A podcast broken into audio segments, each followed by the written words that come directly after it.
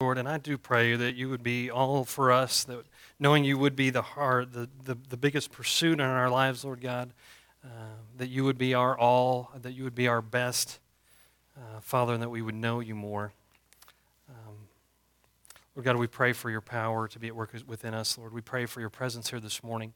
Uh, Father, not that you've ever left us, but Lord, that we need to be aware of it. We need to be aware that you are, by your Holy Spirit, that you're present with us and you're willing uh, to work in us and to open our eyes to the truths of your scripture, to who uh, you are, Lord God, and to who we are in you. And so, Father, open our eyes by your power, I pray. Enlighten us, Lord God, that we may know and understand a little bit better than we did when we came in this morning.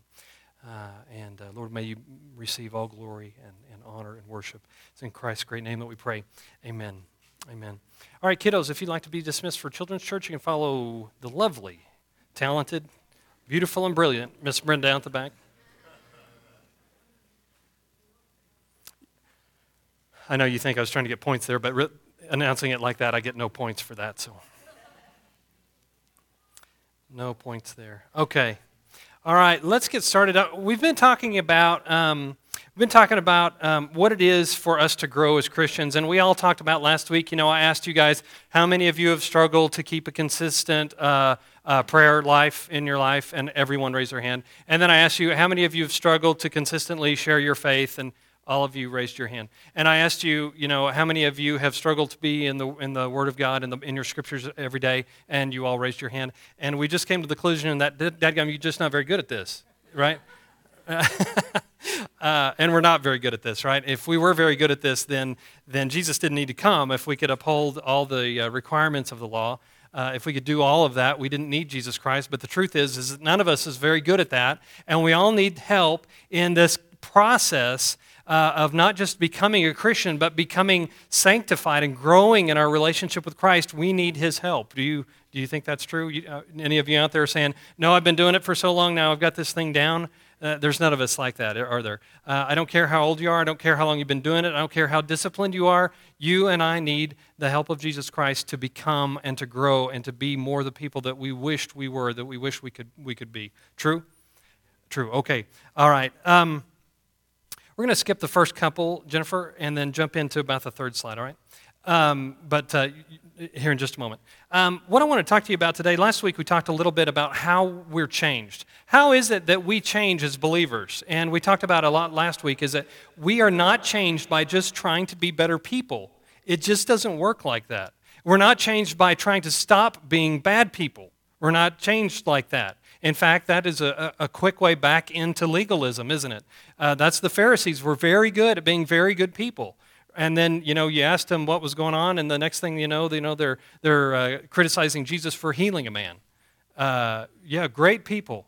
Fantastic church folk, those Pharisees were uh, not unlike some today. But anyway, um, I'm sorry. Let's go. Let's do go back. Um, Jennifer, I'm changing my mind. Let's go back to the first slide. How are we changed? How do you grow spiritually? Is it by effort? Is it by trying harder? Is it by just saying, "I'm going to stop messing up and I'm really going to do it this time"? Which leads to the whole thing that we go through in, in high school and college, right? Is that you know we have a mountaintop experience at a camp, and then we say, "I'm going to do great this time. I'm going to stop sinning, and I'm going to I'm going to go I'm going to go forth. I'm going to have a quiet time six times a day, and uh, and and I'm going to worship all the rest of the time." And then about two weeks later, right, we're spent, we're, we're used up, and we got nothing left. Um, and then the cycle happens again. We feel bad. We distance ourselves from God. We stop praying. We stop going to church. Yeah, we know that that's what you do whenever you're in sin, right? So when you disappear, we know what's happened. That was just a joke. uh, that's often what happens. But anyway, uh, and, and then what happens is, is we, we find ourselves in the cycle and we go back to another, uh, another mountaintop experience and we do it all over again. I'm going to do better this time. I'm going to be a better person. I'm going to stop sinning. I'm going to stop being angry. I'm going to stop uh, uh, uh, being lustful. I'm going to stop these things. And then we just end up in the cycle that we never escape from. And so I asked you last week okay, if that didn't work for you, what actually works? What actually brings change to us? And we talked a little bit about the Old Covenant and the New Covenant. The Old Covenant failed because people couldn't keep their end, right? The Old Testament, the law failed because people couldn't keep their end of the deal. And none of us can. I don't care how good you are. I don't care if you, you know, where you grown, where you were raised, where, how you grew up. None of us are good enough to fulfill the old covenant, and that's why there's a new one that's better. And the new one came with a promise. Get this. The new covenant came with a promise to change people, to transform them. Okay? All right, so how are we changed? We looked at a couple of different passages last week, but the first one, the, the one I wanted to focus on a little bit this morning in review, is 2 Corinthians chapter 3, verse 18. It says this, And we, with who with unveiled faces all reflect the Lord's glory, are being transformed into his likeness with ever increasing glory, which comes from the Lord who is the Spirit. Okay, how are we transformed? How does it happen? How, how do we reflect the Lord's glory? How are we transformed into his likeness? It says there in the very first part of that verse, and we who with unveiled faces all reflect the Lord's glory. That word reflect can also be translated contemplate we all contemplate the Lord's glory, or we all reflect the Lord's glory, or you could also say, we all behold the Lord's glory.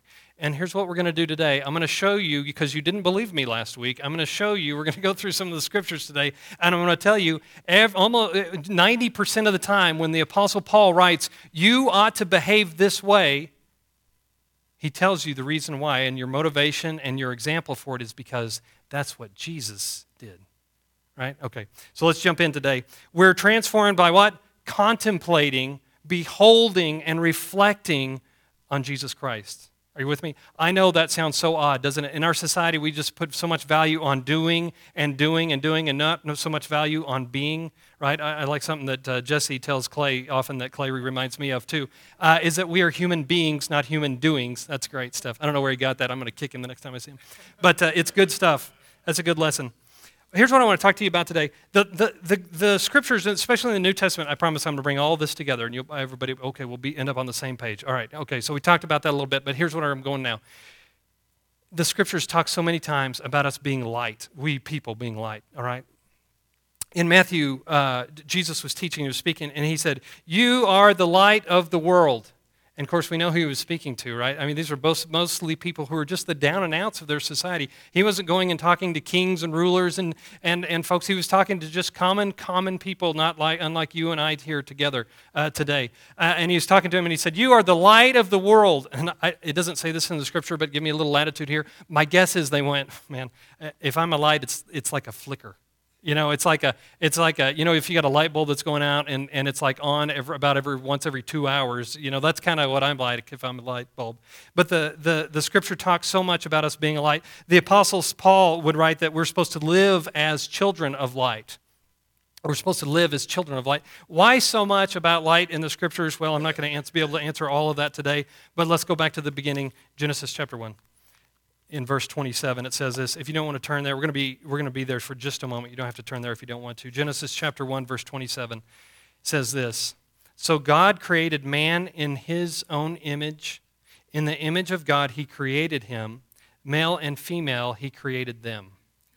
Okay what in the world does that have to do with what we're talking about? Well i don't really know. I was hoping that maybe one of you did but uh, no not really. Here we go. Um, we were created in the image of god right? And let me use a term that's been thrown about here really lately with several different authors. We are image bearers of God. And in fact, God would speak this to Adam and Eve, and, and he would say, You are my image. And he would give them what's called the social mandate. He says, You go and you fill the earth, you multiply, and you subdue the earth, and you fill it as his image bearer. All over the earth, God's image would be known by man, by man and women, right? All right. But something terrible happened. Uh, we were created in the image of God, and we were created to bear His image. Matter of fact, it says again in, in Isaiah chapter 43, verses 6 through 7, um, He says, I will say to the north, north, give up, and to the south, do not hold them back. Bring my sons from afar and my daughters from the ends of the earth. Everyone who is called by my name, whom I created for my what? Glory, whom I formed and made. We are created for the glory of God. We were created to be His image bearers on earth, okay? Now, follow me here. We were created in His image, we were created for His glory, but in the fall, we became unable to fulfill God's design as His image bearer. All right? We became unable to fulfill His design as His image bearer. We became like broken vessels, unable to fulfill what God had created us for. All right? Um, But listen, here's the great stuff. Through the cross of Jesus Christ, God is restoring people to bear his image and to reflect his glory. Okay, this is kind of a key turning point in the sermon today. God is, through the, the cross of Jesus Christ, he is restoring people to be the image bearer of God and reflect the glory of God and the glory of Jesus Christ. Okay? Now follow me here. That's why in Ephesians chapter 4, Paul writes some stuff that just sounds crazy, and if it weren't in the, in the Bible, you wouldn't believe it. But he says this in Ephesians chapter 4. Do turn here. This is going to be our key text this morning. Ephesians chapter 4, if you've got your Bibles with you. Ephesians chapter 4, verse, uh, we're going to start in verse 17.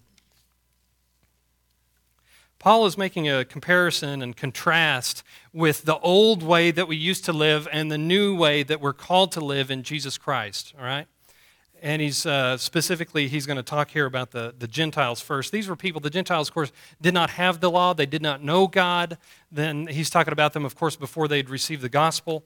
Uh, but that's the comparison he's going to make. And he says in ephesians chapter 4 verse 17 he says this so i tell you this and insist on it in the lord that you must no longer live as gentiles do in the futility of their thinking they are darkened in their understanding and separated from the, from the life of God because of the ignorance that is in them due to the hardening of their hearts. Having lost all sensitivity, they have given themselves over to sensuality so as to indulge in every kind of impurity with the continual lust for more. That's a pretty huge statement, isn't it? So Gentiles are lost. They don't, uh, they're, they're, even their thinking is futile. Uh, their understanding is darkened, and they're separated from the life of God uh, because of their ignorance. Right? Quite a statement. Where are people apart from God? That's why we call them lost, right? That's right. That's where we were before we knew Jesus Christ. Lost. Uh, our, our thinking was futile, our understanding was darkened, and we were separated from life in, in God. That's a terrible place to be, and that's why, uh, whew, that's why we want to share the Christ with people, right? That they may, they may be saved. Amen. You, however, did not come to know Christ that way. Surely you heard of him and were taught in him in accordance with the truth that is in Jesus. All right, so he says, here's, here's the contrast. You didn't learn to, to follow Christ that way. You learned the truth of Jesus Christ in verse 22. You were taught with regard to your former way of life to put off your old self, which is being corrupted by its, by its deceitful desires. And look in verse 23 and to be made new in the attitude of your minds and to put on the new self. Here's the crazy part created to be like God in true righteousness and holiness. Okay, now do you see where I'm headed here? We were created to bear the image of God. In the fall, we lost the ability of our design to, to fulfill that design, to fulfill that image, right? But in Jesus Christ, God is restoring his image bearers. And we are to bear his image and we are to bear his glory and thereby all those metaphors about being like light and reflecting God's light and His glory. He is restoring for Himself a people to bear His image and to reflect His glory. You with me? Is this too far a jump for anyone? Uh uh-uh? Okay. All right. So listen with me in verse 23. We are to, we are, uh, to be made new in the attitude of our minds and to put on our new self, which was what? Created to be like God in holiness and purity. Yeah, created to be like God. It's an incredible thing, but and and this seems so almost bad to say, but we are we share some attributes of God. Yeah? Now, we're not omniscient, we're not omnipotent, we're not any of those things, but we are to be and we're created to be like him in purity and holiness. All right? And he's restoring that through the cross of Jesus Christ. Okay, so let me let me try to make this really practical for you. Before we knew Jesus Christ, our thoughts were darkened, our, our, our thoughts were futile, right? Our, our, our thinking was flawed, and we didn't know, we didn't understand, we were separated from life and God. But now that we're in Jesus Christ, we have a new self to put on and we leave the old one behind and we walk in new life and we walk in new light and we walk in, as new creatures, new creations, Paul would call it in another letter, right? As new creations. And listen, when we do that, God has obtained for himself a people who will bear his image and reflect his glory. Yeah? Okay, let's, let's talk a little more. So how do, how do we, this sounds really good in a really kind of ethereal sense, right? This sounds really good from a, from a, from a, a sense it's not really very practical, but how do you live that out? How do you, how am I supposed to do that? How am I supposed to be reflecting God's light? How am I supposed to put on this new self? Well, um, oddly enough, the scripture tells us, you know, we have a God that loves us and there's, many, there's some that we don't fully understand, but this one is an easy one. This one he's laid out for us uh, because he cares for us. Uh, and so here we go. We're supposed to live our lives in a way that we put off our, our old self and put on the new self that's created to be like God. And here, I want you to follow with me here just for a little bit. I want to show you something that you, because you didn't believe me last week, I want to show you something in, uh, in, in the rest of Ephesians. So here's the deal Paul has just gone through and he's described your old self is being done away with. Your new self, you're supposed to be dressed in every day because it's created to be like God in purity and holiness. And now he's going to say, here's how you walk in it practically. Are you ready? In Ephesians chapter 4 verse 32, look at the very end of this verse of this chapter, Ephesians 4:32. He says, "Be kind and compassionate to each other, forgiving each other." So what are we supposed to do? We're supposed to be kind and compassionate and what? Now listen why and listen how and listen what our motivation is and listen what our example is. He says, "Be kind and compassionate to one another, forgiving each other, just as in Christ God forgave you." Okay. Now, you remember last week I told you the way that we are changed is that we contemplate and behold Jesus Christ, right? This week he says you need to forgive other people because and in light of the fact that Jesus Christ forgave you. Understand? Yeah, everybody get that? Yeah, it doesn't seem that profound, does it? But, uh, but at the same time, here's the deal. When you and I see and can, and can understand what Jesus Christ has done, uh, then we can be much more forgiving. True? All right, so here's, here's, let me tell you what happens here then. I'm holding unforgiveness in my heart and I'm holding anger in my heart, but because I'm a sinful man, I feel justified in it because someone has wronged me. Someone at my work uh, ran down my reputation. My wife did things, she, she did things to hurt my feelings. She disrespected me in front of our kids, or, uh, uh, uh or uh, you know, I have a, a, a, anger problem with my, my mom or my dad because they weren't the parents that they needed to be. This is all fictional, by the way uh, and so I hold in my heart, maybe even from the time you were a child, you hold in your heart anger and bitterness and unforgiveness. You hold in your heart against them. But then you open the Word of God and it says, You forgive others like Jesus, like God forgave you through Jesus Christ. And you say, I'm not living like that. And the Word of God, by His Holy Spirit, begins to press on you right? And you begin to realize that I'm not living up to what the Bible says I'm supposed to do. I'm not living up to Christ's example. And it begins to press on you, and you begin to feel a little uneasy. And you begin to try the first thing we try, of course, is we try to, to forgive out of our own strength, and it doesn't work very well, does it? Uh, but then the next thing we do is that we finally get to the point where we say, Lord, you're going to have to work this forgiveness in me. Help me to forgive them like you forgave me. That is the beginning of spiritual growth right there. All the time that you're trying to forgive people through your own strength and you read it and all that stuff, and before you know, know that you're in the wrong in holding unforgiveness for someone, you're not growing. But the point of time that you come to God and you say, I need you to help me to forgive. That's the beginning. That's, the, that's step one, and a huge step in growing your relationship with Jesus Christ. Yeah? And how does it happen?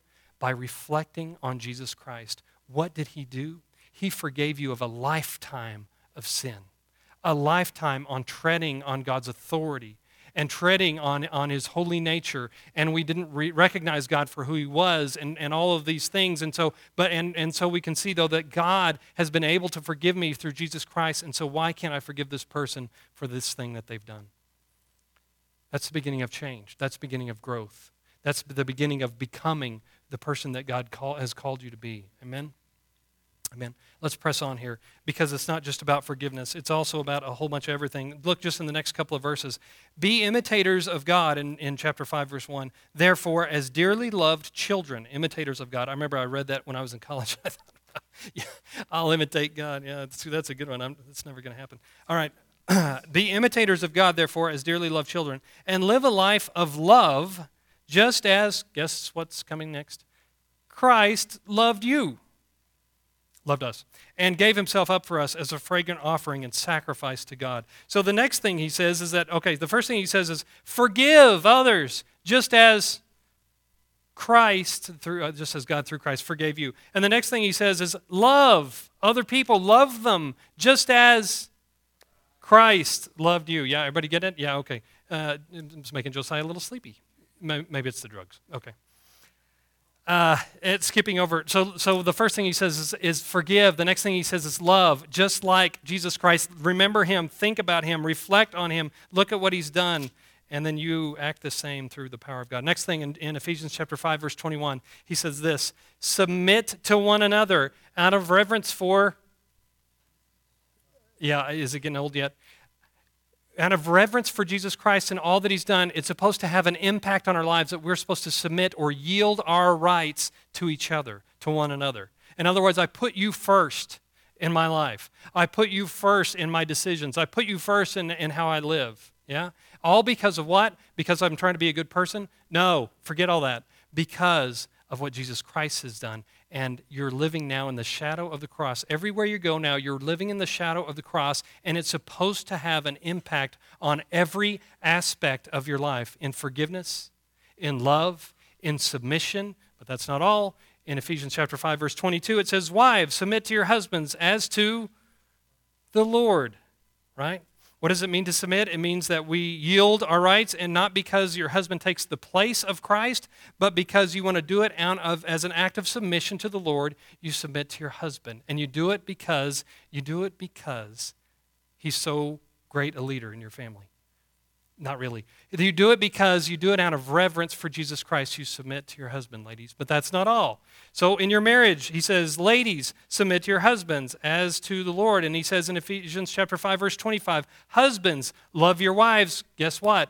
Just as Christ loved the church and gave himself up for her. Right? Okay, so are, are you following me here? In every aspect of our lives, the cross of Christ is supposed to make a difference.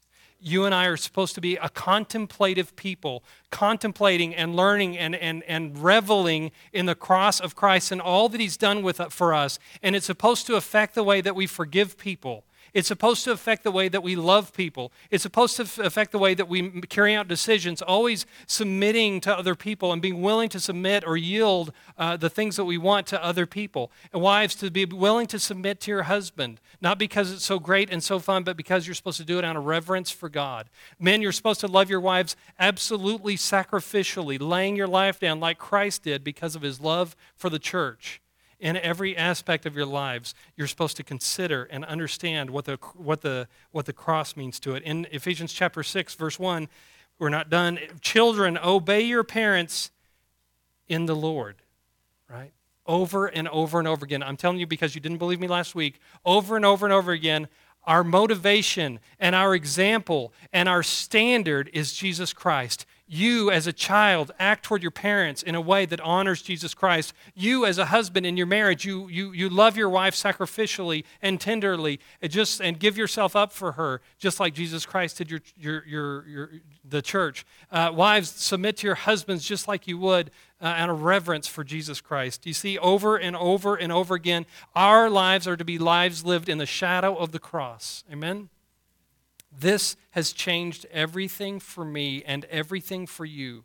Coming and knowing Jesus Christ and all that He's done is supposed to change every relationship, the way that we view people, the way that we forgive, the way that we love, our relationship with our parents, our relationship with our wives, our relationship with our husbands, our relationship with the people within the church. It changes everything.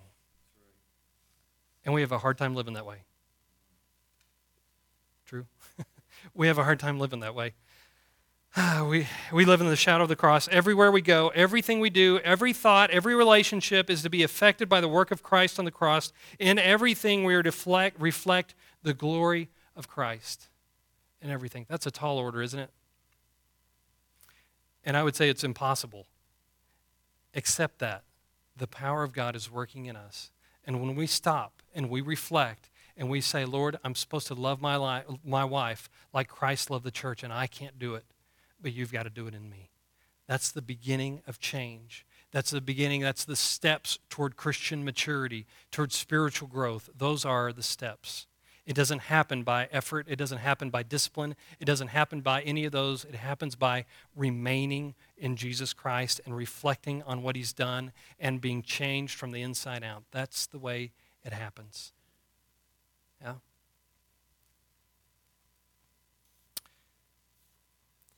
You say this. Um, here's how it happens too. You read in the scriptures about generosity right? And Paul wrote to the uh, Corinthians a few times, and he, he told them in a couple of different places. He said, You need to be generous. And he says, He, he doesn't say you need to be generous because you need to be good people. He doesn't say you need to be generous because you don't need to be so darn stubborn with your money. He says you need to be generous and you need to remember the generosity that was shown to you through Jesus Christ. Because even though he had everything, he left it all for you. And that's supposed to have an impact on your life. It's supposed to change the way that you view money, even right? The cross of Christ. And so, listen, you and I live in a land that's covered by the shadow of the cross. Everything you do is to be changed by it. Everything you do is to be changed by your relationship with Him. Everything you do is to be changed by your understanding of what Jesus Christ did on the cross for you and me. Are you with me? And how do we do it? Remain and reflect. You consider what Christ has done and you ask for his help to do the same. Yeah? Because God is restoring people to bear his image. And he's restoring people to be at the place that they may reflect his glory with ever increasing glory, uh, Paul even writes in 2 Corinthians, right? With ever increasing glory, or to live a life that reflects the glory of God. We're meant to live in the shadow. We're meant to live our life in the shadow of the cross in every aspect and every area of our, of our lives. We're meant for God's glory. It's an incredible thing. It's, it, it's, it's a large undertaking, isn't it? And it only happens through the power of Jesus Christ in our lives. Yeah. Let me close. Let me close now, and, and I do want to. I want to give an invitation today for this reason. Um, there, it happens in our lives where we may be um, we may be far off from God in that we have not been considering at all what impact He's supposed to have in our marriage. You may not have been considering at all what impact the cross is supposed to have on your finances. You may not have been considering at all that you're supposed to be loving people like Jesus Christ loves people. And you're supposed to be reflecting the glory of God by reflecting that love on people. You may have been holding on to un- unforgiveness or, or anger or bitterness towards someone. And I'm telling you this morning, God desires for you to let that go. Amen? He desires for you to let that go and for Him to do a work of healing and to bring His glory and light and life back into your life. Amen. So let's take a moment. Let's pray together. And, uh, and I'm going to ask you to come forward here in just a moment. If you need to get something straight between you and God, if there have been areas of your life that you've been holding out on, whether it's unforgiveness, uh, whether it's your, your relationship with your husband or your wife, that you've not been acting in a way that's honoring or pleasing or bringing glory to God or reflecting His glory, it's time to get that right. Amen? It's time to get that right. Let's pray. Heavenly Father, we thank you for your great grace for us. And uh, Lord, we talk about your grace a lot, and we don't take, talk about your power enough. Your power in us, Lord God, is able to overcome our sin, our sinful nature, and our selfishness. And what can we say but praise God? it seemed, Lord God, that, that uh, we'd be caught in our sin, that we'd be caught in sins of lust, that we'd be caught in sins of unforgiveness, and we'd be caught in, in sins of, uh, uh, of stubbornness um, uh, for the rest of our lives. But by your power, by the authority of your scripture, by the, the power of your Holy Spirit at work within us, you desire something much greater for us. You desire for us to, sh- to, to bear your image in purity and in holiness. You desire for us to reflect your glory, the glory of the Son, and, and, and for uh, all of our life to reflect uh, the fact that we are a people who've been died for. We're people who've been forgiven, and so we forgive. We're people who, uh, who have learned what it was to see submission in Jesus Christ, and so now we're willing to submit to each other. We're people who've seen what it's like to, to be sacrificed for, and so as men, we want to sacrifice for our wives. We've seen what it's like to, uh, to have all of our sin wiped out. And so now we want to we want to apply that to other people. We want to forgive them for the things that they've done for us. Lord God, where we've been withholding those things, we ask your forgiveness and we come to repent. We come to say that your word is true And where we were wrong, Lord God, we ask for your presence. We ask for your help. In Jesus' great name. If you would just uh, continue to keep your eyes closed and your head, head bowed just want to ask you this morning is everything right in your relationship with Christ? I know none of us have all this together. None of us can fully uh, reflect the glory of God. But if there is an area of your life that you've been withholding from Him, that you've been unwilling to change, to reflect God's glory, I just want to ask you this morning would you get that straight today, even just now? Would you just come forward and you can talk to me about it? We can pray together. You can come and just kneel here at the stage and just ask for the Lord's forgiveness. You can repent of that this morning and you can move on to life and light and glory and ask for the Lord's power and help in, in working in you. Would you do that just now?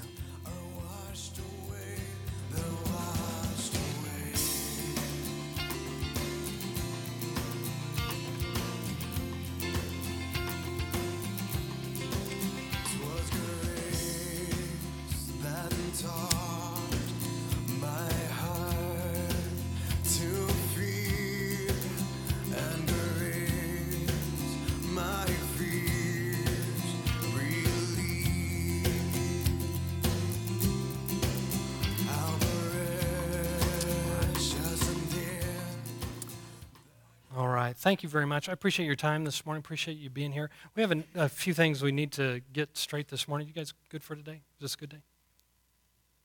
Teasons? Yes. Sorry. Yeah. yeah. Would you guys like to come forward? We have some folks here who would like to uh, join our church this morning. Got to talk to them a little bit this week. Finally. My fault, not theirs and uh, and would like to join our our our, our, uh, our, church family. And we've known the Teesons. I don't know, but probably y'all, many of you've known them as long or longer than we have for I don't know, 20 years or something. But uh, anyway, when we were all a little bit younger than we are. Uh, but anyway, they want to come and join our church body, and I want to ask you guys if you if that's acceptable to to you, would you please stand by showing your support of them and your acceptance of them in this church body? And if you're not a member, you can stand anyway. Everyone panics a little bit. Wait a minute, why aren't they standing? That's all right. And then uh, also, we, we, uh, we, boy, we're, we're just thrilled to have you guys here. We're thrilled to have you, you guys and your, and your kids.